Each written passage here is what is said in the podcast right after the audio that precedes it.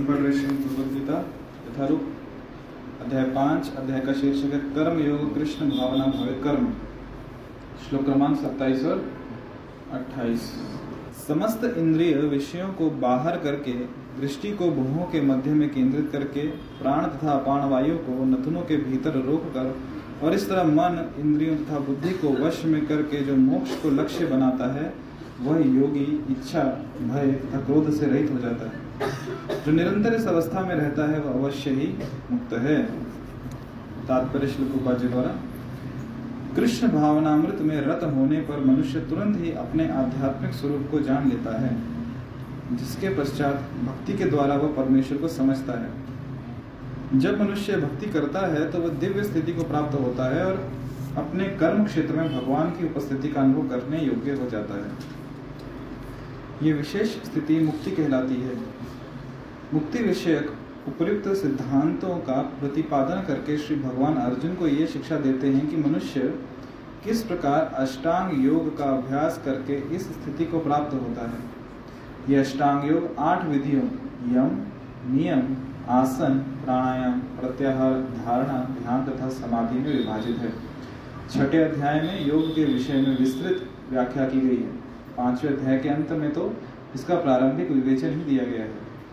योग में प्रत्याहार विधि से शब्द स्पर्श रूप स्वाद तथा गंध का निराकरण करना होता है और तब दृष्टि को दोनों भुवों के बीच लाकर अध खुली पलकों से उसे नासागर पर केंद्रित करना पड़ता है।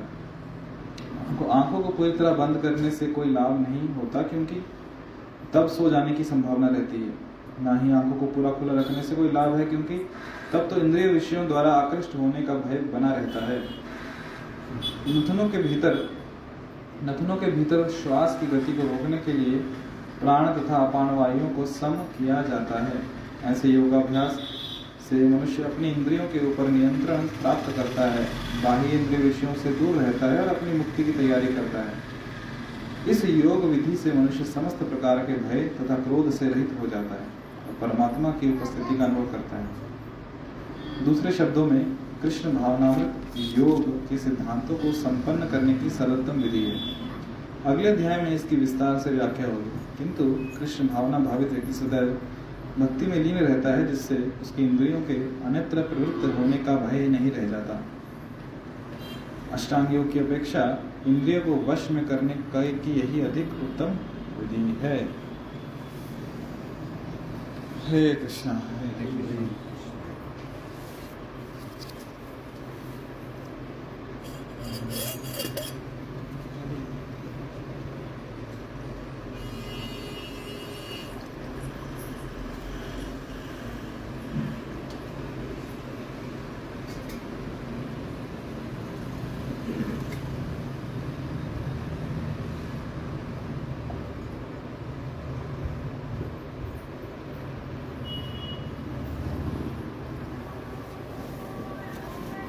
तो यहाँ पे जो पांचवा अध्याय है, ये खत्म होने को आ रहा है। तो आखिर के केवल तीन श्लोक बचे तो उसमें से दो श्लोक आज हमने कर लिए, एक श्लोक और होगा, और फिर हमारा ये अध्याय संपन्न हो जाएगा। फिर छठा अध्याय जो है क्या ध्यान योग, उसकी शुरुआत होगी।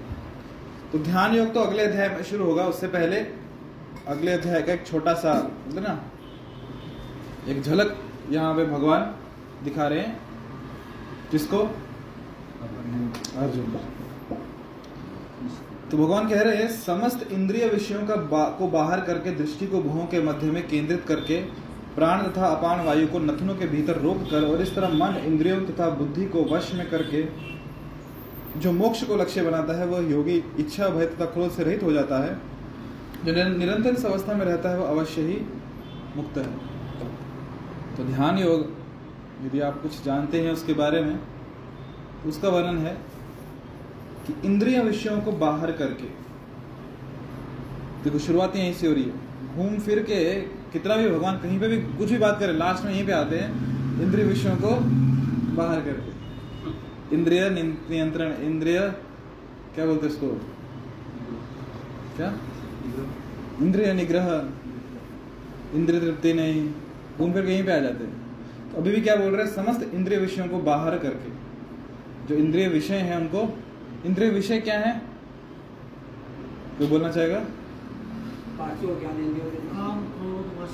इंद्रियों विषय क्या है? रूप रस रूप रस गंध स्पर्श और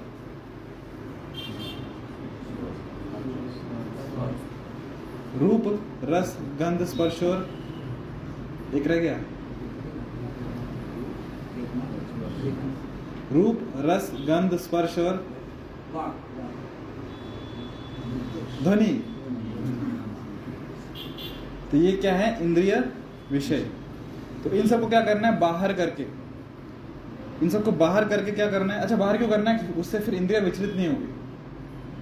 क्योंकि ध्यान योग बता रहे ना, जब कहीं एक जगह ध्यान लगाना है तो इंद्रिय विषयों को बाहर ही रोकना पड़ता है। जैसे यदि आपको याद होगा, बचपन के दिन, या बच्चे जो हैं, जो भी पढ़ाई कर रहे हैं, उनको क्या बोला जाता है? ध्यान से पढ़ाई करो।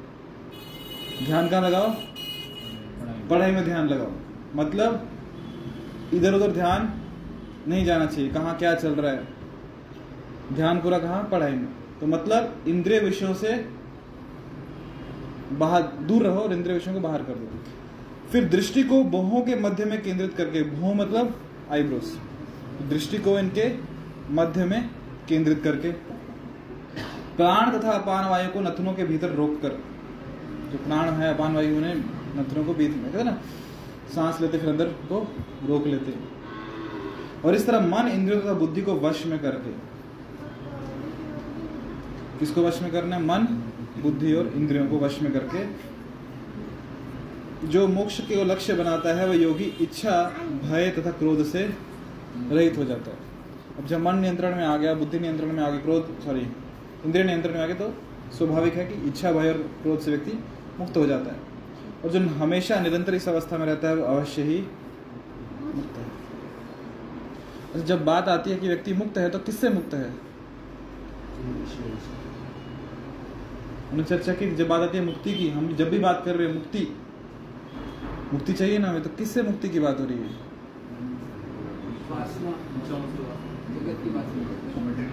भौतिक इच्छाओं से मुक्ति? ठीक है, भौतिक इच्छाओं से मुक्ति होगी तो जन्म मृत्यु के चक्र से मुक्ति हो जाएगी। और यहाँ पे वही कह रहे हैं, जो मोक्ष को लक्ष्य बनाता है वह योगी इच्छा, भय तथा क्रोध से मुक्त हो जाता है। ठीक है? तो यहाँ पे जो मार्ग भगवान बता रहे हैं मुक्त होने के लिए, क्या मार्ग बता रहे हैं? ध्यान योग का। कि हमें क्या करना है? आगे आएगा छठा अध्याय पूरा ध्यान योग के ऊपर एकदम डिटेल में इतना डिटेल में कि अर्जुन बाद में बोलेंगे, मुझसे नहीं होगा। यहाँ पे क्या बोल रहे हैं इंद्रिय विषयों को बाहर करके? ध्यान को कहाँ केंद्रित करना दोनों मोहों के? तो ये वो तरीका है इन इच्छाओं से मुक्त होने का। भय और क्रोध से मुक्त होने का। तात्पर्य में श्री रूपा जी कह रहे हैं कि कृष्ण भावनामृत में रत होने पर मनुष्य तुरंत ही अपने आध्यात्मिक स्वरूप को जान लेता है, जिसके पश्चात भक्ति के द्वारा वह परमेश्वर को समझता है। अच्छा पहले अध्याय सॉरी पहले पैराग्राफ पढ़ने से पहले पहले पैराग्राफ को पढ़ेंगे, पहले दूसरे पैराग्राफ पे आता हूँ। कि मुक्ति विषयक उपयुक्त सिद्धांतों का प्रतिपादन करके श्री भगवान अर्जुन को यह शिक्षा देते हैं कि मनुष्य किस प्रकार अष्टांग योग को, का अभ्यास करके इस स्थिति को प्राप्त होता है। ये जो अष्टांग योग है, वही ध्यान योग है। अष्टांग योग मतलब अष्ट अष्ट मतलब आठ। इसके आठ अंग हैं। कौन कौन से अंग हैं? यम नियम। यम मतलब क्या नहीं करना। नियम मतलब क्या करना है। तो भक्ति मार्ग में हमारे पास भी कुछ यम नियम है? क्या है? यम अच्छा हाँ तो ठीक है हमारे लिए वो नियम है। नियम मतलब क्या करना है? यम मतलब क्या नहीं करना तो हमें क्या नहीं करना? वही जो चार आप कह रहे हो, नियम क्या नहीं करना हमें? मांसाहार नहीं करना। अवैध संग नहीं करना जुआ नहीं करना और नशा नहीं करना। ये चार यम आगे हमें जो नहीं करना। नियम क्या है क्या करना है? जब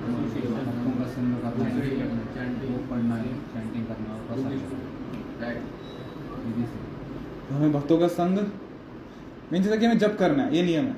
सोलह माला जप करना है। और सोलह माला कहाँ पे जप करना है? भक्तों के संग में जब करना है। शास्त्रों का अध्ययन करेंगे तो हमारी प्रेरणा और बढ़ेगी। और ये सब करने के लिए प्रसाद बहुत ज़रूरी है। तो ये क्या है? नहीं, आप हंस रहे हो प्रसाद के ऊपर, पर आसान नहीं है। केवल प्रसाद लेना भी आसान नहीं है। क्योंकि यदि कहा जाए आपको केवल प्रसाद लेना है, उसके अलावा कुछ नहीं लेना। हालत खराब हो जाती है। कितने लोगों का अनुभव है? कि आसान नहीं है केवल प्रसाद लेना। अनुभव है? कहीं गए, कहीं बाहर चले गए, कहाँ मिलेगा प्रसाद? तो ये जो नियम है कि हमें सोलह माला नाम जब करना है, माला पे ध्यान पूर्वक भक्तों का संग करना है, शास्त्रों का अध्ययन करना है, श्रीमद भगवद गीता, श्रीमद भागवतम, और केवल प्रसाद लेना। फिर आसन है, प्राणायाम है। आसन किस लिए? कि एक पर्टिकुलर पोस्चर जिसमें आप बैठ गए? क्योंकि जब आप एक जगह बैठ जाते हो तो ध्यान लगाना आसान हो जाता है। जैसे पढ़ाई के लिए भी बैठते हैं। तो एक जगह बैठ गए, किसी पोजीशन में तो फिर इजी हो जाता है पढ़ाई करना। तो क्या है? आसन, फिर प्राणायाम। प्राणायाम तो सबको पता है। क्या होता है प्राणायाम श्वास अंदर लेना और बाहर छोड़ना। उसके बीच में भी कुछ होता है। श्वास अंदर लेना, फिर अंदर उसको रोकना, फिर धीरे धीरे बाहर छोड़ना और बाहर रोकना। अंतर कुंभक और बाहर कुंभक बोलते हैं उसे ये प्राणायाम प्राणायाम के लाभ स्वास्थ्य अच्छा होता है ना?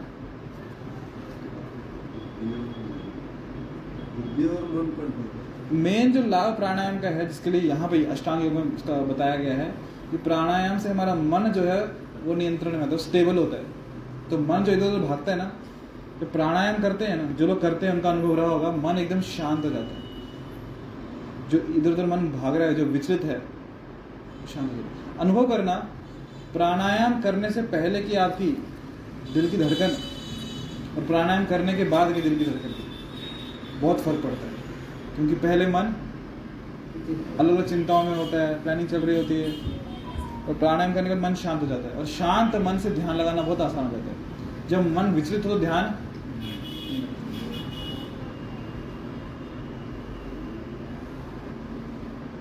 एक और चीज़ ध्यान में मतलब अब सबका अनुभव है कि जब भगवान ने शुरुआत की कि स्पर्शान कृत्वा बहिर्बाह्यान।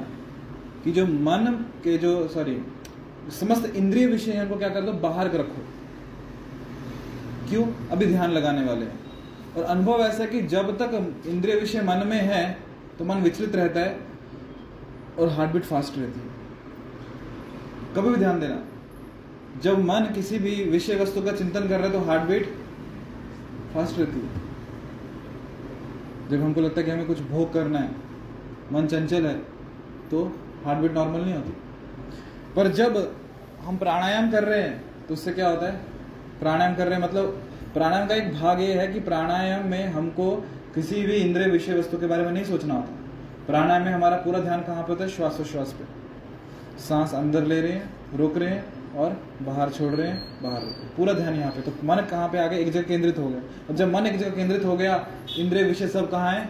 बाहर छोड़ दिए तो मन एकदम शांत हो जाता है। हार्ट बीट भी नॉर्मल हो जाती है। और ऐसी अवस्था में जब मन शांत है तो ध्यान करना बहुत आसान है। जब हम नाम जप करते हैं सुबह सुबह या शाम को कभी भी कंपनी में जाने से पहले या जॉब से आने के बाद या घर में काम करते करते, कभी भी नाम जब कर रहे हैं तो यदि नाम जब करने से पहले मैं नहीं कह रहा हूँ, करो, पर सहायता मिलती है, लाभ होता है कि इससे पहले थोड़ा प्राणायाम कर लिया, दो पाँच मिनट, लंबी श्वासें ले ली धीरे धीरे फिर धीरे धीरे श्वास बाहर छोड़ा, थोड़ा अंदर रोका, बाहर रोका, जो प्राणायाम की विधि है, फिर नाम जब करो, थोड़ा अच्छा लगता है ध्यान लगता है, क्योंकि अभी सब विषय वस्तु हमने बाहर छोड़ दी एक जस्ट टिप की सहायता होती है। हाँ पर अगर आपका सीधा ध्यान भगवान के नाम में लग रहा है तो कहना क्या बहुत बढ़िया। अच्छा प्राणायाम कैसे करते हैं? दो तरीके, एक अनुलोम और विलोम। भ्रामरी भी है भस्त्रिका है, कपाल भाती है। वेरी गुड लंबी श्वास भीतर लेते हैं, अंदर रोक के रखते हैं उसको। फिर धीरे धीरे श्वास बाहर छोड़ते हैं बाहर रोकते जगदम से एकदम से सांस बाहर नहीं छोड़ देते। क्योंकि एकदम से सांस बाहर छोड़ेंगे तो उससे ताकत के साथ तो फिर वीकनेस आता है। उसकी प्र- प्रक्रिया होती है कि प्राणायाम कैसे करना धीरे धीरे अंदर लेते हैं और धीरे धीरे बाहर छोड़ते तो ये है प्राणायाम की विधि। उसके बाद फिर प्रत्याहार। आहार समझते हैं क्या होता है? क्या? कुछ ग्रहण करना। हम कहाँ से ग्रहण करते हैं? मुख से ग्रहण करते हैं। पर योग प्रणाली में जब प्रत्याहार की बात हो रही है तो यहाँ पे जब कुछ ग्रहण कर रहे हैं हम, आँखों से भी ग्रहण करते हैं, हम कानों से भी ग्रहण करते हैं, नाक से भी ग्रहण करते हैं, हम जीवा से भी ग्रहण करते हैं, त्वचा से भी ग्रहण करते हैं। तो प्रत्याहार मतलब कि जहाँ से भी हम कुछ आहार ग्रहण कर रहे हैं, उस पर नियंत्रण। कि हम जो खा रहे हैं, वो स्वास्थ्य के लिए अच्छा है या नहीं? हम कुछ खाना खाते हैं तो ध्यान रखते हैं ना कि बासी तो नहीं। गर्मियों के दिन है, सुबह बनाई हुई दाल शाम तक खराब हो जाती है, खट्टी हो जाती है। कौन नींबू नहीं छोड़ता है पता नहीं, और खराब हो जाती है। तो फिर शाम को खाई नहीं जाती क्योंकि स्वास्थ्य खराब होगा, वो आहार हमें नहीं चाहिए। बराबर? तो वैसे ही जब यहाँ पे हम बुद्धि का उपयोग कर रहे हैं तो हमें ये भी उपयोग करना चाहिए कि जब आँखों से क्या देख रहे हैं, आँखों से क्या आहार अंदर जा रहा है, क्या वो मेरे स्वास्थ्य को खराब करेगा या नहीं करेगा? हम देख तो लेते हैं, क्या फ़र्क पड़ेगा? या सुन तो लेते एक बॉलीवुड सॉन्ग क्या फ़र्क पड़ेगा? आज हमने देख लिया, आज हमने सुन लिया, पर आगे जाके, क्योंकि अभी तो चला गया अंदर। अंदर जाके क्या होगा? ऐसा तो नहीं यहाँ से गया और यहाँ से बाहर निकल दिया ऐसा होता है क्या? इसके दोनों कानों के बीच में दिमाग आता है ना, वहाँ वो घूमते रहते हैं। अभी हमने कुछ दृश्य देख लिया, कुछ सुन लिया तो दिमाग में घूमता रहता है और वो आगे जाके परेशान करता अभी जब नाम जब करते हैं माला पे तो पुराना कुछ याद आता कि नहीं आता? आता है। क्यों? कभी तो वो आहार अंदर गया है। तो यदि अभी भी हम और आहार आँखों से, कानों से डाल रहे हैं तो कितना घूमने वाला है वो? पहले वालों से पीछा नहीं छूटा तो अभी और डालेंगे तो क्या होगा? जामिल की कथा सुनी सब लोगों ने? सुनिए ना? क्या हुआ था? आहार में गड़बड़ हुई थी ना? बेशक मुँह से कुछ नहीं खाया था, आँखों से खाया था। और वही दिमाग में घूमते रहे वो आहार लेने के बाद जब वो घर पे आया, ऐसा नहीं कि अजामिल मूर्ख था।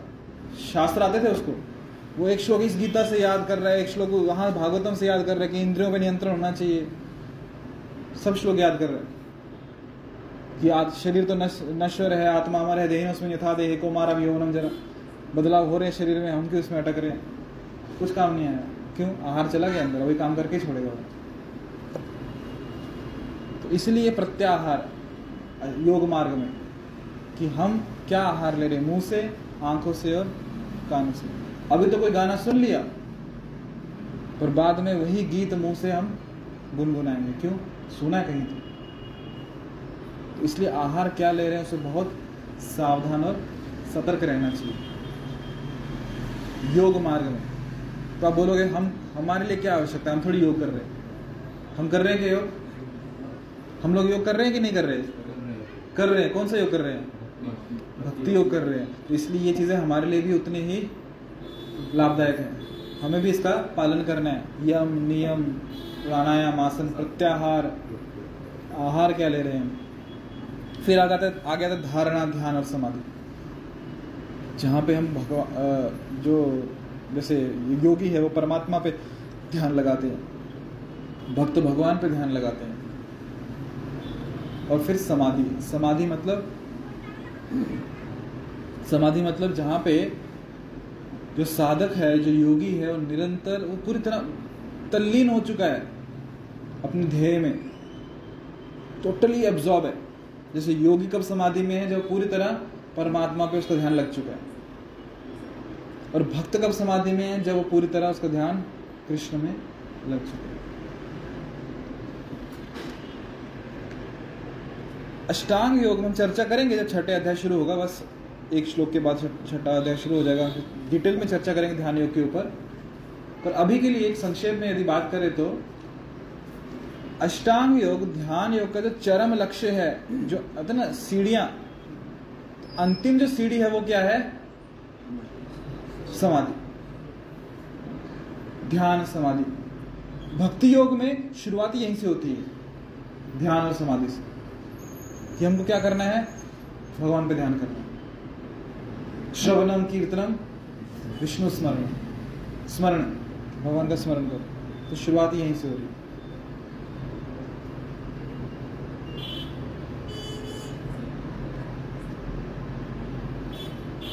तो आगे फिर बताया है कि आँखों को पूरी तरह ना बंद करना है, ना पूरी तरह खोलना है, क्योंकि आँखें बंद कर देंगे तो संभावना है, सो जाएँगे। और खोल के रखेंगे तो पूरा सीसीटीवी सर्वेलेंस चालू रहता है हमारा। कहाँ क्या चालू हो? समाधि तो भूल जाओ तो हमें क्या करना है? हमें मतलब योगी को ना आँखें पूरी खोलनी, ना पूरी बंद करनी है। प्रयास क्या करना है कि ध्यान लगे कहाँ? भगवान पे। मैं ज़्यादा भी चर्चा नहीं करूँगा अष्टांग योग के ऊपर, क्योंकि छठे अध्याय में हम इस पर ही चर्चा करने वाले हैं। आगे भगवान कहते हैं कि इस योग विधि से मनुष्य समस्त प्रकार के भय तथा क्रोध से रहित हो जाता है और परमात्मा की उपस्थिति का अनुभव करता है। दूसरे शब्दों में कृष्ण भावनामृत योग के सिद्धांतों को संपन्न करने की सरलतम विधि है। अगले अध्याय में इसकी विस्तार से व्याख्या होगी, किंतु कृष्ण भावना भावित व्यक्ति सदैव भक्ति में लीन रहता है, जिससे उसकी इंद्रियाँ अन्यत्र प्रवृत्त होने का भय नहीं रह जाता। अष्टांग योग की अपेक्षा इंद्रिय, इंद्रियों के वश में करने की अधिक उत्तम विधि है। अष्टांग योग में व्यक्ति को अपना प्रयास करना पड़ता है, उसे यम नियम का पालन करना पड़ता है, उसे प्राणायाम करके प्रत्याहार करके, श्वासोश्वास पे ध्यान लगा के फिर धीरे धीरे धीरे वो धारणा ध्यान समाधि की अवस्था तक पहुँचता है। परंतु तो भक्ति योग इतनी सरल है कि शुरुआत ही व्यक्ति ध्यान से करता है, शुरुआत से ही जो साधक है, जो भक्त है, वो तो भगवान पे अपना मन लगाने का प्रयास करता है। और बहुत आसान है, क्योंकि यहाँ पे उसे गिरने का भय नहीं है, क्योंकि उसकी इंद्रियाँ, अष्टांग योग में व्यक्ति इंद्रिय विषयों को बाहर छोड़ के उसको नियंत्रण करके रखता है, परंतु भक्ति योग में वो सभी इंद्रियों को लगा के रखता है। कहाँ पे? भगवान की सेवा उसको रोकने की आवश्यकता नहीं है, सबको उसने इंद्रियों को भगवान की सेवा में लगाया होता है। जैसे जो योगी है, वो आँखें बंद रखता है, उसको कुछ नहीं देखना। और जो भक्त है, वो आँखें खोल खोल के भगवान के श्री विग्रहों के सुंदर दर्शन करता है। ध्यान योगी कुछ नहीं सुनता। एकांत गुफा में रहता है। सन्नाटा। पर भक्त श्रवण करता है, कृष्ण कथा सुनता है। अष्टांग योगी शांत, मौन धारण करता है। और भक्ति योगी, उसको बस मौका मिलना चाहिए बोलने का। तुरंत कृष्ण कथा चालू। बराबर तो ये अंतर है एक अष्टांग योगी में और एक भक्ति योगी में। अभी पहला अध्याय सॉरी पहला पैराग्राफ जो हमने छोड़ दिया था वो फिर से पढ़ते हैं।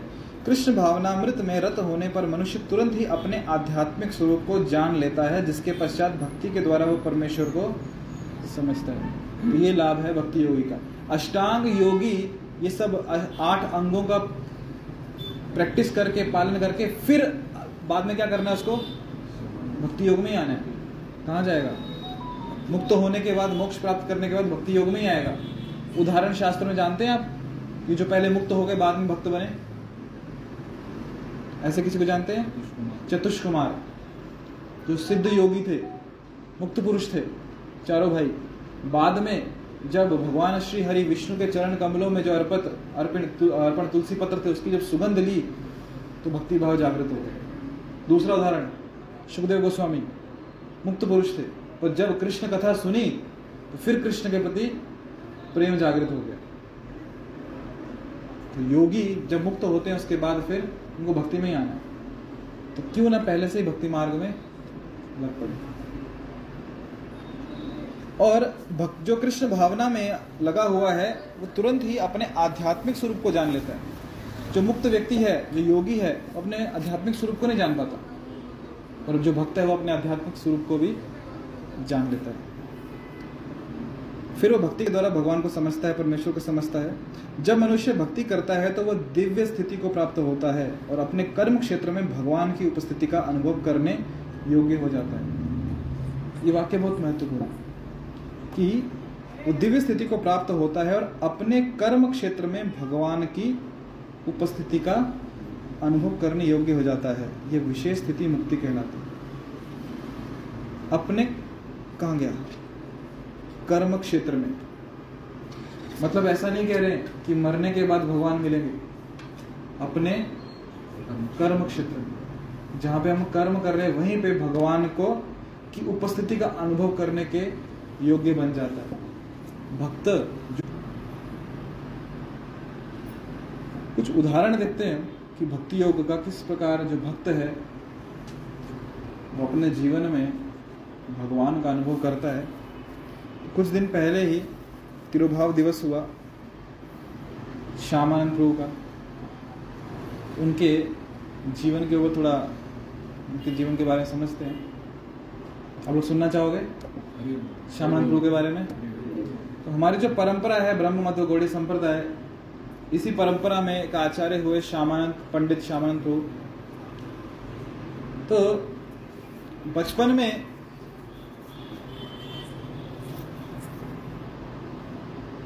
बचपन में क्या जब वो पैदा हुए थे। तो उनके जो माता पिता हैं, उनके पहले जितने भी पुत्र हुए, पुत्री हुए, सब मृत्यु को प्राप्त हो गए। कोई जीवित नहीं बचता था। सब बचपन में मर जाता तो अभी जब ये पुत्र प्राप्त हुआ तो उन्होंने इसका नाम रखा दुखी। क्योंकि भारत में परंपरा है कहीं कहीं यदि बच्चे पैदा होते मर जाते तो उसका नाम दुखी रख देते कम से कम उसको देख के, नाम सुन के तो यमराज को दया आ जाए कि दुखी दुखी दुखियारे को छोड़ दो, बख्श दो। तो उसका नाम रख दिया दुखी। उसको कोई कोई दुखिया भी बुला देते, दुखिया। तो दुखिया, इस दुखिया, दुखी की विशेषता ये थी कि बचपन से ही उसे कृष्ण में बहुत रुचि थी। धीरे धीरे जो ये दुखी था ये बड़ा होने लगा। और जब बड़ा होने लगा तो उसके मन में इच्छा हुई कि मैं हरिनाम दीक्षा लूँ। किससे लूँ? तो बोले, नाम सुना है बहुत कि बंगाल में एक संत रहते हैं जिनका नाम है हृदय चैतन्य। तो हृदय चैतन्य से दीक्षा ले। इच्छा है माता पिता को बोला कि मुझे दीक्षा लेनी है। बोले, कैसे जाओगे? बोले उत्सव है, उत्सव में सब भक्त लोग भी यहाँ से, ये लोग रहते थे उत्कल में, उत्कल मतलब ओरिसा। यहाँ से सब लोग भक्त बंगाल जा रहे हैं तो मैं भी उनके साथ जाऊँगा, अकेले कैसे जाऊँगा? तो उनके साथ चले जाऊँगा। बोले, ठीक है, चले जाओ। तो ये सभी भक्तों के साथ कहाँ पहुँच गए? हृदय चैतन्य के पास, उनके आश्रम में। अभी ये जो दुखी है, ये हृदय चैतन्य के पास पहुँच गए उनसे दीक्षा लेने के लिए, हरिनाम दीक्षा लेने के लिए, उनको अपना गुरु स्वीकार करने के लिए। अभी हृदय चैतन्य कौन है, ये भी विशेष भक्त है भगवान। तो हृदय चैतन्य कौन है, ये समझने से पहले देखते हैं, जब चैतन्य महाप्रभु इस धरातल पे आए थे, चैतन्य महाप्रभु मतलब अपने विग्रह तो देखे होंगे अंदर, गौर है चैतन्य महाप्रभु मतलब स्वयं साक्षात कृष्ण और नित्यानंद प्रभु उनके बड़े भाई बलराम जी जो कलयुग में जीवों का उद्धार करना है। तो आज से लगभग 500 साल पहले जब चैतन्य महाप्रभु आए थे तो उनके एक सखा हुए सूर्यदास। सूर्यदास और चैतन्य महाप्रभु दोनों मित्र थे साथ में खेलते थे तो एक सखा भाव था। सूर्यदास के भाई थे छोटे उनका नाम था गौरीदास। क्या? गौरीदास। तो गौरीदास को सूर्यदास ने कहा तुम जाओ।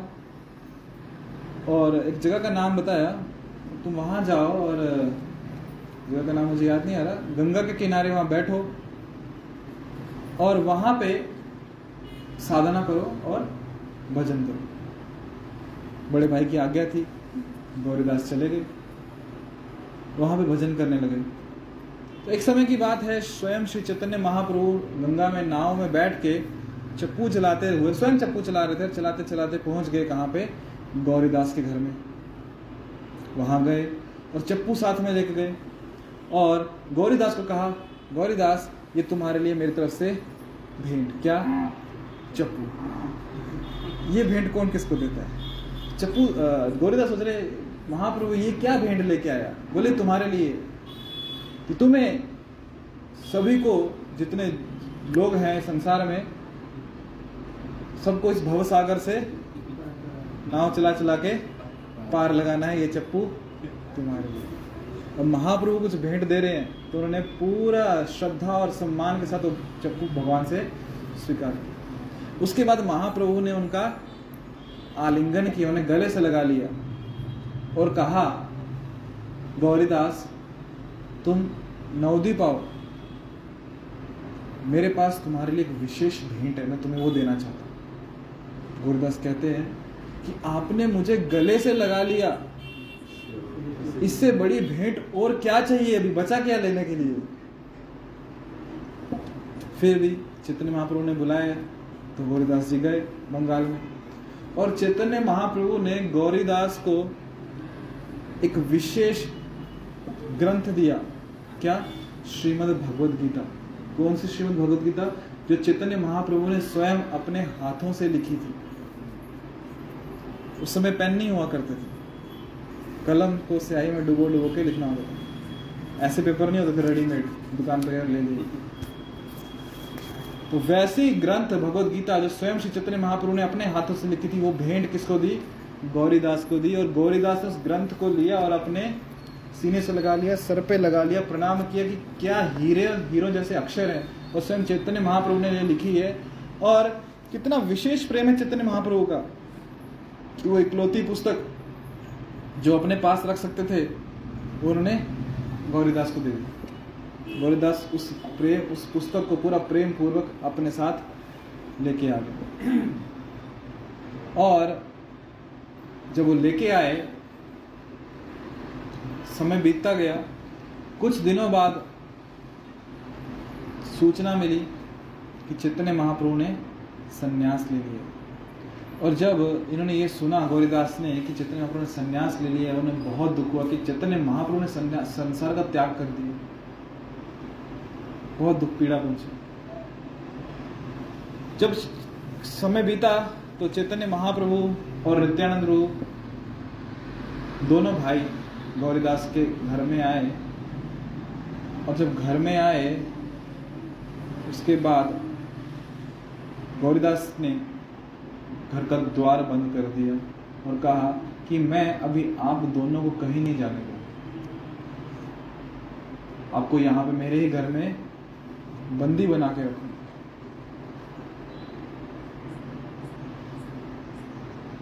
भोजन कराया उनको तो कहा, आपको कहीं जाने नहीं दूँगा। तो भगवान को यदि वहाँ रोक लिया जाए तो भगवान, कैसे? मतलब बाकियों का भी तो जीवात्मा को उद्धार करना कि नहीं तो भगवान ने उपाय दिया। बोले, हम तो नहीं रुक सकते। तुम एक काम करो, हमारी प्रतिमा बना लो और उसे यहाँ पे रखो। अर्च विग्रह। तो गोरीदास ने सवाल पूछा कि आप कह रहे हो कि आपकी प्रतिमा मैं बना लू? क्या आपकी प्रतिमा बात कर सकेगी आपकी तरह बोले हाँ करेगी डेफिनेटली श्योरली क्या आपकी प्रतिमा आपकी तरह ऐसे पालथी मार के बैठ सकेगी? बोले हाँ बैठेगी। क्या आप दोनों की प्रतिमा, चैतन्य महापुर नित्यानंद क्या आप दोनों की प्रतिमा, जैसे आप खा रहे हो, वो भोजन करेंगे दोनों? बोले हाँ अवश्य करेंगे। आदेश दे दिया चैतन्य महाप्रभु ने, जाओ नीम के वृक्षों को लेके आओ। तो गौरीदास ने भेज भिजवा दिया लोगों को। नीम के वृक्ष लाए गए।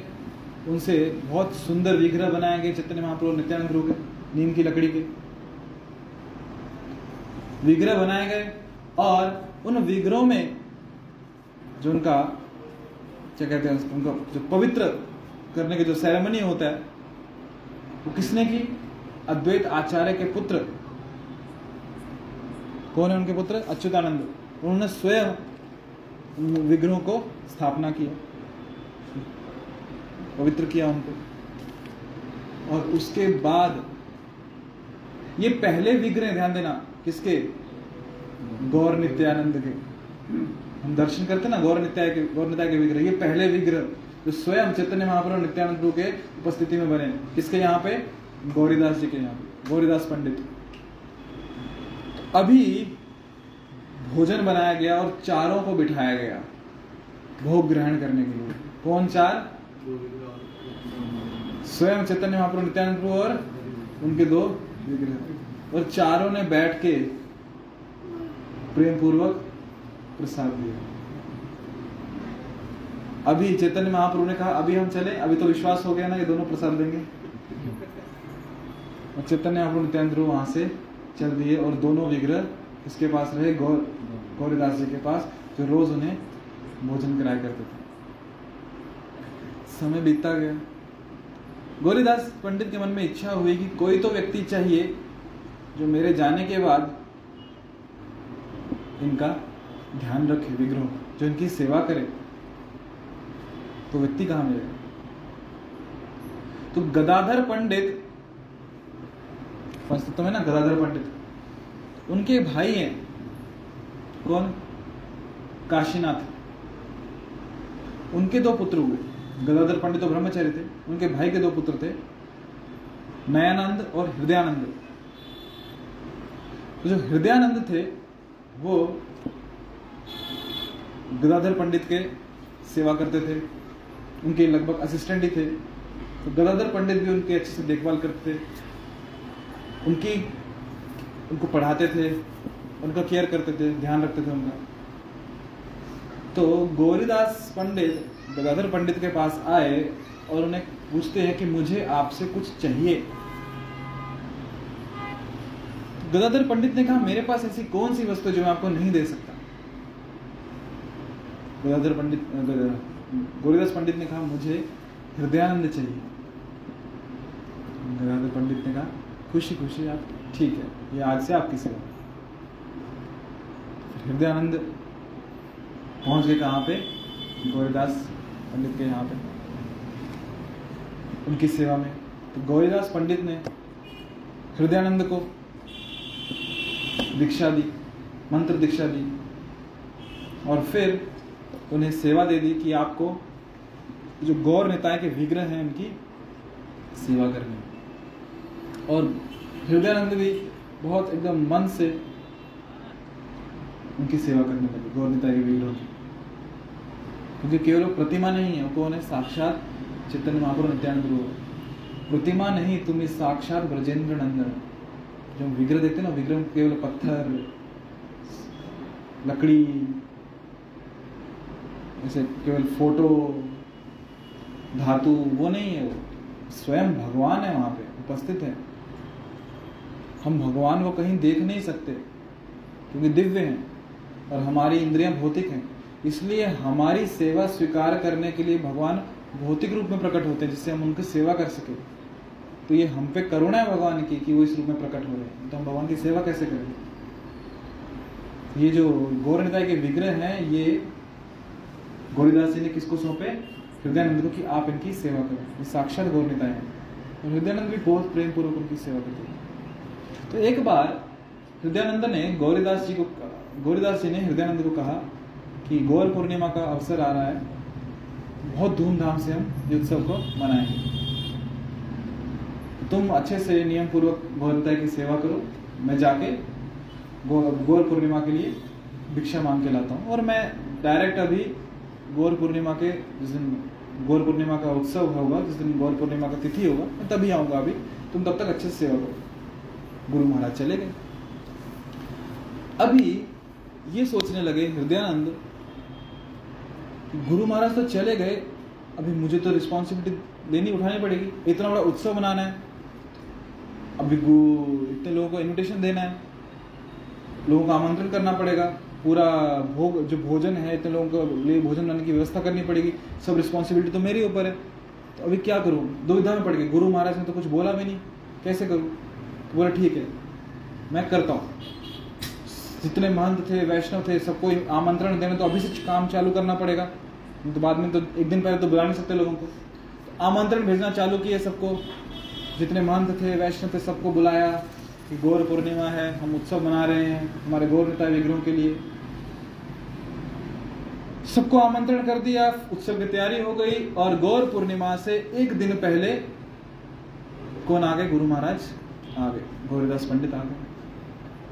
अभी मन में संतुष्टता लेके हृदयानंद गुरु महाराज के पास गए और बोले, गुरु महाराज, सब तैयारियाँ हो गई है। उत्सव की सब तैयारियाँ हो गई हैं। मैंने सबको आमंत्रण भेज दिया है। हम कल का उत्सव धूमधाम से मनाएँगे। बहुत संतुष्ट थे कि मैंने सब काम कर दिया।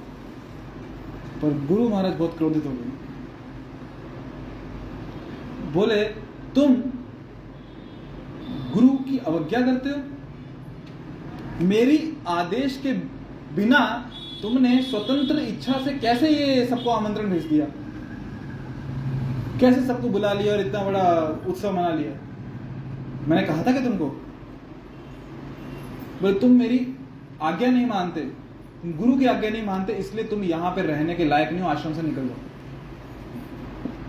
हृदयानंद को आश्रम से निकाल दिया। गुरु की आज्ञा आश्रम से निकल जाओ तो मान ली और वहाँ से वो निकल गए और गंगा के किनारे एक पेड़ के नीचे जाके बैठ अभी क्योंकि आमंत्रण तो भेज दिया था लोगों को तो लोग वैष्णव, महंत सब लोग आने लगे इस गौर निताय के उत्सव में, गौर पूर्णिमा के उत्सव में।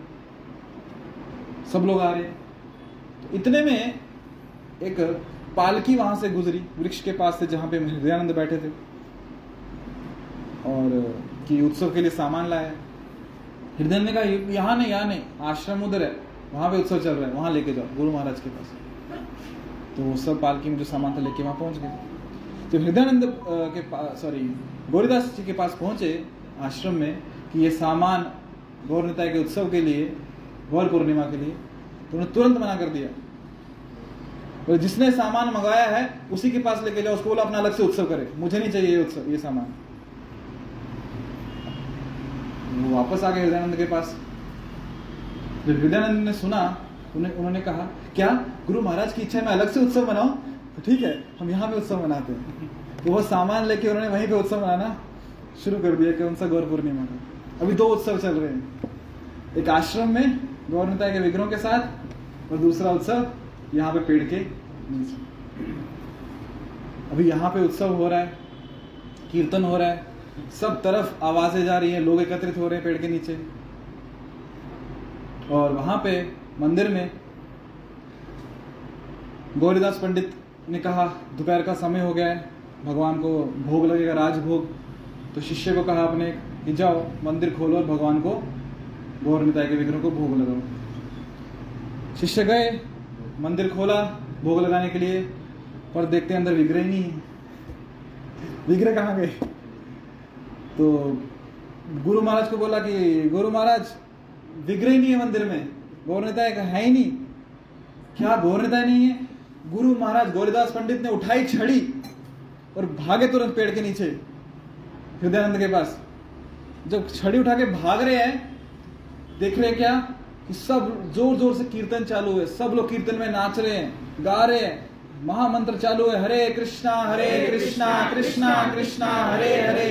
हरे राम हरे राम राम राम, हरे हरे। सब कीर्तन में नाच रहे हैं। और पास गए तो देखते क्या है? गौर नेता के विग्रह भी नाच रहे हैं। स्वयं गौर नेता नाच रहे हैं। तो बहुत आश्चर्य हुआ। इससे भी अधिक आश्चर्य तब हुआ जब उन्होंने देखा कि गौर निताय के विग्रह धीरे धीरे गायब हो रहे हैं, अंतर्ध्यान हो रहे हैं। और उनके देखते देखते गौरीदास पंडित के देखते देखते वो जो गौर निताय हैं, चैतन्य महाप्रभु, कहा विलीन हो गए? हृदयानंद के हृदय में विलीन हो गए। उनके शिष्य के हृदय में विलीन हो गए। जब गौरीदास पंडित ने ये देखा तो जाके अपने शिष्य हृदयानंद को गले से लगा लिया बोले, आज से तुम्हारा नाम हृदयानंद नहीं, आज से तुम्हारा नाम हृदय चैतन्य।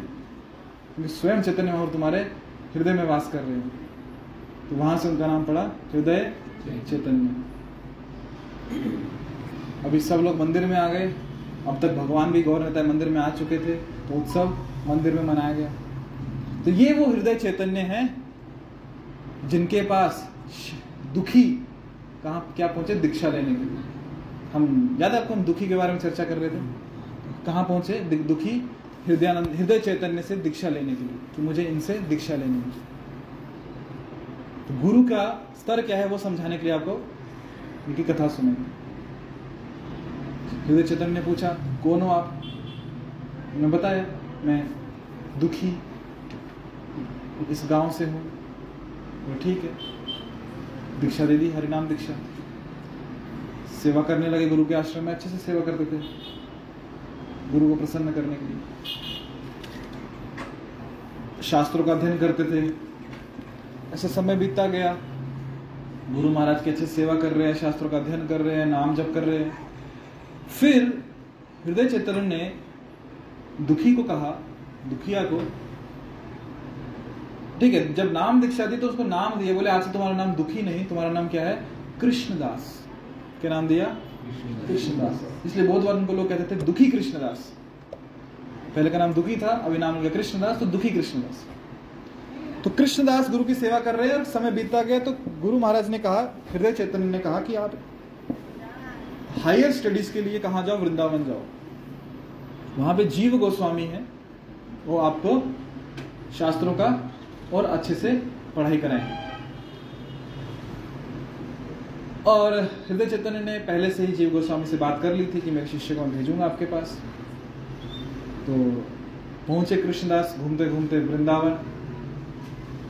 कथा विस्तार में है कैसे पहुँचे, मैं संक्षिप्त में बताता हूँ आपको। वृंदावन पहुँचे तो वहाँ जीव गोस्वामी के पास पहुँचे, और जीव गोस्वामी ने पूछा, आप कौन हो? बोले, मैं कृष्णदास। तो जीव गोस्वामी समझ गए कि हृदय चैतन्य जी ने भेजा कि पहले ही बात हो चुकी। तो वहाँ पे वो जीव गोस्वामी की सेवा करने लगे, शास्त्रों का अध्ययन करने लगे। और जीव गोस्वामी ने उनको बहुत सरल सेवा दी थी। एकदम, क्या बोलते हैं ना उसको, निम्न सेवा कि जो एक कुंज है यहाँ पे वृंदावन का, इसको आपको यहाँ पे बुहारना है, उसको स्वच्छ रखना है, झाड़ू मारना है। झाड़ू मारने की सेवा और वो बहुत ही नम्रता से जो वहाँ का कुंज था, उसकी वहाँ पे झाड़ू मारने की सेवा करते वृंदावन में जीव गोस्वामी से पढ़ने के लिए दूर दूर से लोग आते थे। वो तो विद्वान थे जीव गोस्वामी। सभी गोस्वामी के शास्त्र को पारंगत थे। सभी वेदों शास्त्रों में प्र- प्र- पारंगत थे। लोकनाथ गोस्वामी के शिष्य नरोत्तम दास ठाकुर भी वहाँ पढ़ने आए थे। और गोपाल भट्ट गोस्वामी के शिष्य श्रीनिवास आचार्य वो भी पढ़ने के लिए आए थे। अभी देखिए, नरोत्तम दास ठाकुर श्रीनिवास आचार्य और कृष्णदास, ये तीनों अलग अलग गुरु के शिष्य हैं। और यहाँ पे जीव गोस्वामी के पास साथ में आके पढ़ रहे तो बेशक शिष्य तीनों अलग अलग गुरु के पर फिर भी साथ में मिलजुल कर क्या कर रहे हैं? जीव गोस्वामी की सेवा कर रहे हैं, साथ साथ में शास्त्रों का अध्ययन कर रहे क्यों?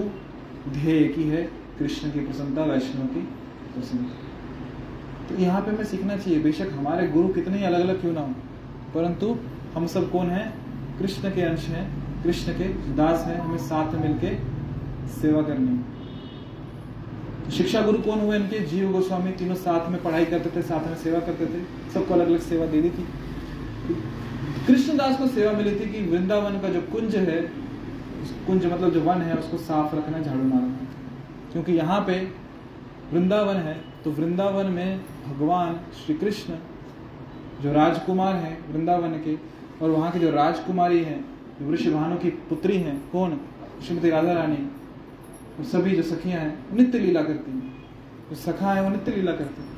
तो वृंदावन में बेशक हम अपनी भौतिक आँखों से ना भी देख पाए, वृंदावन ऐसा धाम है जहाँ पे नित्य लीला होती रहती है, चलती रहती है, जो कि हमारी आँखों के लिए अप्रकट है।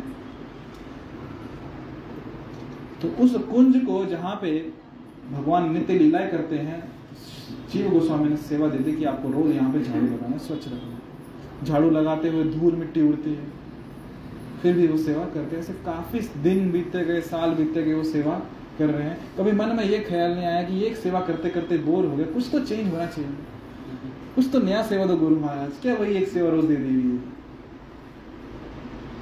कुछ तो चेंज ठीक है, झाड़ू मारने की सेवा, आज इस कुंज मारा, कल किसी और कुंज मारता हूँ। कुछ तो चेंज होना चाहिए ना। एक ही सेवा से बोर हो जाता है ना। नहीं तो बहुत बार लगता है कि मुझे कुकिंग की सेवा मिली है। ठीक है, बहुत हो गई कुकिंग अभी मुझे सेटअप की सेवा दो। कुछ डेकोरेशन की सेवा दो। कुछ मैनेजमेंट में सेवा दो। एक सेवा कर करके बोर हो जाता हूँ। पर उन्होंने ऐसा कभी कंप्लेन नहीं किया। एक सेवा दी थी, वही निरंतर मनपूर्वक ध्यान से करते हैं मन में मंत्र जब चालू है, भगवान का स्मरण चालू है, और हाथों से भगवान की और गुरु महाराज की सेवा चालू है। एक दिन की बात है जब इतने वर्षों से सेवा कर रहे हैं निरंतर तो एक दिन एक झाड़ी के पीछे उन्हें कुछ चमकता हुआ दिखता है। कुछ तो प्रकाश निकल रहा है चमक रहा है। पास गए तो क्या देखा? किसी के पाँव का पायल है पैजनिया। पाँव पायल पहनते हैं ना? क्या बोलते हैं उसको मराठी में? पैंजन। वो हाथ में उन्होंने लिया और समझ गए ये कोई मामूली व्यंजन नहीं है, कोई दिव्य व्यंजन है। क्योंकि उस व्यंजन के, उस पायल के स्पर्श से ही उनके शरीर में तो हलचल हुई। एक आनंद का अनुभूति हुई। सब क्लेशों से मुक्त हो गए। दिव्य आनंद का उन्हें अनुभूति होने लगी कि ये पायल कुछ तो विशेष है। उस पायल को उन्होंने कपड़े में बाँध के अपने पास रख लिया। थोड़ी देर में वहाँ पे एक वृद्ध स्त्री आती है, जो कुछ ढूंढ रही होती है। तो ये यहाँ पे झाड़ू लगा रहे तो वृद्ध स्त्री ने इस कृष्णदास को पूछा कि आपने यहाँ पे कोई पायल देखी? बोले हाँ देखी तो है। क्या वो आपकी है? बोले, नहीं, वो मेरी नहीं है। बोले, किसकी है फिर? बोले, मुझे दे दो। बोले, आपकी है क्या? बोले, मेरी नहीं। बोले, किसकी? बोले, मेरी बहू की है। ये समझ तो गए थे कृष्णदास। ना तो ये स्त्री कोई साधारण है, ना ये पायल साधारण है। इनकी पायल नहीं है मतलब किसी विशेष व्यक्ति की पायल है बोले, क्या मैं स्वयं ये पायल आपकी बहू को दे सकता हूँ? कृष्णदास, कृष्ण भक्त बहुत चतुर होते वो भी समझ गए। बोले, ठीक है, आप दे सकते हो। पहले आप इस कुंड में स्नान कर लो। यहाँ पे कौन सा कुंड है? ललिता कुंड है, आप इसमें स्नान कर लो। जब गए, ललिता कुंड में स्नान किया और बाहर आए तो कृष्णदास नहीं थे। एक गोपी का स्त्री धारण कर गया, जो आध्यात्मिक जगत में कौन है? कनक मंजरी। अच्छा मंजरी कौन होती है? देखो, श्रीमती राधा रानी हमेशा भगवान श्री कृष्ण की सेवा में है और राधा रानी भगवान की सेवा कर सके, भगवान को प्रसन्न कर सके, इसलिए श्रीमती राधा रानी की सेवा में ललिता सखी और विशाखा सखी रहती है। ऐसे मुख्य आठ सखी हैं। तो ये बाकी आठ जो टोटल सखियाँ हैं, छह सखियाँ ये ललिता विशाखा सखी की सहायता करती है, जिससे वो श्रीमती राधा रानी को सहायता कर सके कि वो कृष्ण की सेवा कर सके। अभी इन सखियों को मंजरियाँ मदद करती हैं। मंजरियाँ मतलब आठ साल की लड़की ये मंजरियाँ मदद करती हैं किसको? सखियों को, ताकि सखियाँ ललिता विशाखा को सहायता कर सके, ताकि ललिता विशाखा श्रीमती राधा रानी को सहायता कर सके, कृष्ण की सेवा करें कोई भी राधा कृष्ण को सीधा सीधा सेवा करना नहीं चाहता। कि हम भगवान के सेवकों के सेवकों के सेवकों के सेवक हैं। हम इनकी सेवा करेंगे जिससे ये अपने ऊपर की सेवा कर सके वो उनकी सेवा कर सके, जिससे वो उनकी सेवा कर सके। ये मूड है वृंदावन। यदि हम चाहते हैं वृंदावन में जाए तो इस मूड को, इस भाव को स्वीकारना हो, कि सीधा डायरेक्ट हायर कनेक्शन नहीं, परंपरा। जो कनक मंजरी है, उनको कृष्णदास मंजरी के रूप में, गोपी के रूप में उन्हें लेके गए। और जो बूढ़ी स्त्री थी, वो कौन थी? वो स्वयं ललिता सखी थी। ललिता सखी कनक मंजरी को ले गए, कहाँ पे? श्रीमती राधा रानी के समक्ष। और सब सखियाँ ऐसा घेरा लगा के बैठी और बीच में कौन बैठा है? कनक मंजरी। जो इस दिव्य दृश्य को देख रही थी सामने साक्षात श्रीमती राधा रानी उपस्थित थी और राधा रानी ने कनक मंजरी से कहा कि मैं तुम्हारी सेवा से बहुत प्रसन्न हूँ। और वो जो पाँव की पायल थी कनक मंजरी ने ललिता सखी को दे दी। क्योंकि श्रीमती राधा रानी के जो बाया पाँव था लेफ़्ट पाँव, उसकी वो वहाँ से पायल निकल गई थी। अभी श्रीमती ललिता, जो ललिता देवी है, उन्होंने क्या किया? वो जो पायल थी, वो हाथ में ली और उस पायल से जो कृष्णदास है, उसके माथे पे स्पर्श पायल जब हम हाथे पकड़ते हैं यू शेप बनता है ना तो वैसे माथे पे स्पर्श की और वहाँ पे एक तिलक बन गया। किसको? कृष्णदास तिलक बन गया यहाँ पे। और तिलक लगाने के बाद ललिता सखी ने कृष्णदास को कहा, क्योंकि तुमने श्रीमती राधा रानी को आनंद दिया है, आनंद प्रदान किया है, और राधा रानी का एक नाम है श्यामा।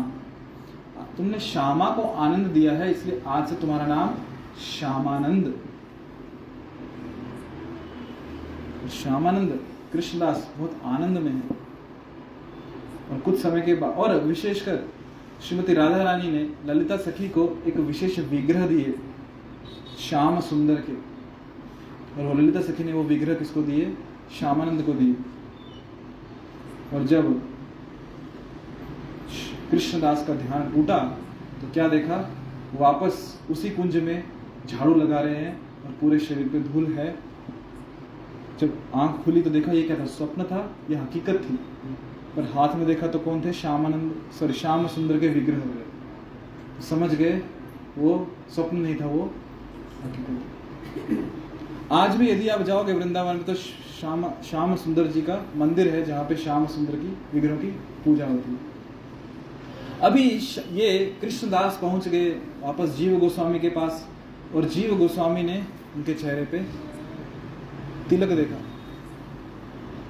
जीव गोस्वामी समझ गए कि इस पे विशेष कृपा हुई किसकी? श्यामा की कृपा हुई श्रीमती राधा रानी की विशेष कृपा हुई और श्रीमती राधा रानी ने मना किया था श्यामानंद को अभी जो नया नाम मिला है, कि ये बात किसी को भी मत बताना जनसाधारण, क्योंकि लोग समझते नहीं, केवल उपहास उड़ाते लोगों में भक्ति भाव नहीं है। और जीव गोस्वामी को मना किया था कि आपको भी किसी को बताना नहीं जीव गोस्वामी को पता था और श्यामानंद को पता था कि उन पर विशेष कृपा हुई श्रीमती राधा और पूरे वृंदावन में बात फैल रही है कि ये नया तिलक मिला है और ये कौन है? श्यामानंद। बात फैलते फैलते पहुँच गई हृदय चैतन्य के पास कि मेरे शिष्य का नाम बदल दिया, तिलक बदल दिया, जीव गोस्वामी ने ऐसा क्या किया?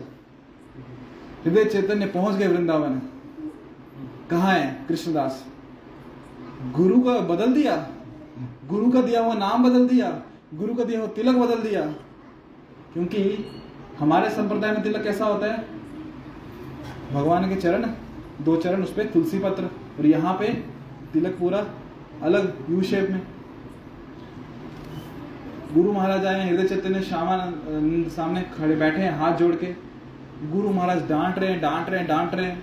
अच्छे से सुना रहे हैं, और हाथ जोड़ के बैठ, चुपचाप बैठ के सुन रहे हैं। कुछ नहीं बोला। क्यों? श्रीमती राधा रानी ने मना किया। सुन रहे सुन रहे पूरी डांट सुन ली। हृदय चैतन्य पानी से तिलक मिटा रहे हैं। श्यामानंद का, पर तिलक मिट नहीं रहा। उल्टा और निखर के आ रहा है। वो मिटा मिटा के परेशान, पर तिलक मिट नहीं रहा। ये भी कुछ नहीं बोल रहे, सिर्फ़ हाथ जोड़ के खड़े गुरु महाराज के सामने। परेशान होके हृदय चैतन्य चले गए। रात को सोए तो स्वप्न में चैतन्य महाप्रभु है जिन विग्रहों की वो पूजा करते बोले, वो जो तिलक है, वो मेरा ही दिया होगा। श्रीमती राधा रानी ने दिया तुम्हें तुम्हारा त्याग नहीं किया है उसने, वो आज भी तुम्हारा ही शिष्य वो नाम भी श्रीमती राधा रानी का दिया जब हृदय चैतन्य को ये बात पता चली, वो गए श्यामानंद के पास और उन्हें प्रेम से गले लगा लिया उनका आलिंगन कर लिया कि धन्य हो तुम। तो मेरे शिष्य, धन्य हो कि स्वयं श्रीमती राधा रानी ने तुम पे कृपा की।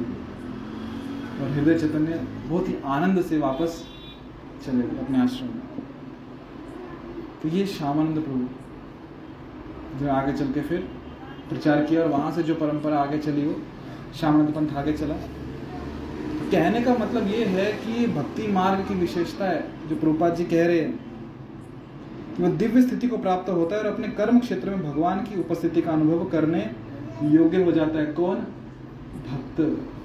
शुरुआत यहीं से होती है, क्या? ध्यान। किसका? भगवान का। हरि नाम इतना सुगम, इतना सरल मार्ग हमें मिला है कि केवल नाम जप करना भगवान का और वैष्णव के बीच में करना है, वैष्णव की सेवा करते हुए, भगवान की सेवा करते हुए। और कृष्ण स्वयं तैयार है। हमें उतना चिंता नहीं होता भगवान के पास जाने का, जितना भगवान को चिंता होता है हमें अपने पास बुलाने का। हमसे ज़्यादा तो वो आतुर है हमें अपने पास बुलाने के लिए। हम एक कदम बढ़ाते हैं, वो सौ कदम बढ़ाते हैं कि कैसे तो लेके जाएँ। और हमसे ज़्यादा हमारे गुरु महाराज को चिंता होती है कि इसको कैसे भगवान के पास लेके आए। जितना हम प्रार्थना करते हैं ना भगवान को कि भगवान, कुछ करो, हमारा अपने पास बुला लो। उतना हमारा गुरु, उस उससे हमारे गुरु महाराज हमारे लिए प्रार्थना कर रहे होते कि इस जीव पे कृपा करो। हमें लगता है हम भक्ति में प्रगति कर रहे हैं अपने प्रयासों से, पर यह भूल जाते हैं कि वो गुरु की कृपा है जो हमारे लिए भगवान को प्रार्थना कर रहे हैं कि इस पे कृपा करो। तो भक्ति इतना सरल मार्ग है कि हमसे वरिष्ठ वैष्णव हमारे लिए प्रार्थना कर रहे हैं भगवान स्वयं आतुर है हमें वापस बुलाने के लिए। हमको केवल क्या करना है? अपने प्रयास दिखाने, अपनी इच्छा दिखाने की हम कर रहे हैं, कुछ तो कर रहे हैं। जो हमने उदाहरण देखे, हृदयानंद के, गौरीदास पंडित, श्यामानंद पंडित, विशेष क्या किया इन्होंने? कुछ एक टांग पे खड़े होकर कुछ हज़ारों साल तपस्या की? या श्वासोश्वास पे ध्यान लगाया? कौन सी योग साधना है? कुछ नहीं। केवल भगवान के नाम का आश्रय लिया? और भक्तों ने जो सेवा दी है, वो सेवा मन लगा के की। क्या सेवा कुछ विशेष झाड़ू मारने को क्या क्वालिफिकेशन लगता है, क्या पात्रता लगती है, कौन सी डिग्री लगती है? बस वो सरल सेवा जो गुरु महाराज दिए झाड़ू मारने आपको रोज, बस वो प्रेम पूर्वक मार रहे कभी ये नहीं बोला कि इस सेवा से बोर हो गए, कुछ नया सेवा लो। भक्तों की सेवा, भगवान की सेवा, उससे प्रसन्न हो गए भगवान। गुरु प्रसन्न है, भगवान प्रसन्न हो गए और तुरंत कृपा मिल गई। इसी शरीर में कृपा मिल गई, ऐसा नहीं कि मरने के बाद कहीं भगवत धाम में गए हो। इसी शरीर में। और यदि इस शरीर में भगवान के दर्शन नहीं होंगे तो भूल जाओ कि मरने के बाद भी होंगे। पहले दर्शन यहीं पे होंगे। पहले यहीं पे भगवान की अनुभूति करेंगे, इसी शरीर में। उसके लिए क्या करना होगा? भक्ति को प्रमाणिकता से, भगवान को दिखाने के लिए कि हाँ मैं उतना सीरियस हूँ, मैं सच, मुझे सच में आपकी आवश्यकता है। सच में आपके दर्शन करने, सच में आपकी सेवा करने की इच्छा है तब भगवान कृपा अवश्य करेंगे वो तो बैठे ही इसलिए कृपा करने के लिए। इसलिए तो विग्रह रूप में आए हैं। इसलिए तो भौतिक रूप में आए हैं तो उनको क्या आवश्यकता है? हमें केवल अपने, क्या दिखाना है भगवान को? इच्छा और प्रयास। हमें ये तो चीज़ें दिखा दी थी ना भगवान को, कि हम इच्छा है हमारे में आपकी सेवा करने की प्रयास कर रहे हैं आपकी सेवा करने का, आपको प्रसन्न करने के लिए, भक्तों को प्रसन्न करने के लिए, बाकी काम उन पे छोड़ दो, वो कर लेंगे। ये विशेषता है, भक्ति मार्ग की। अष्टांग योग में पूरा अपने ऊपर है, हमको हमारे प्रयास से करना, काम करना पड़ता है। और भक्ति मार्ग में भगवान की कृपा है, और ये कृपा बहुत जल्दी काम कर जाती है। ठीक है? तो यहाँ रुके। हरे कृष्ण। कुछ प्रश्न किसी के मन में? ग्रंथराज श्रीमद भगवद गीता की, श्रील प्रपाद की, हरे कृष्ण।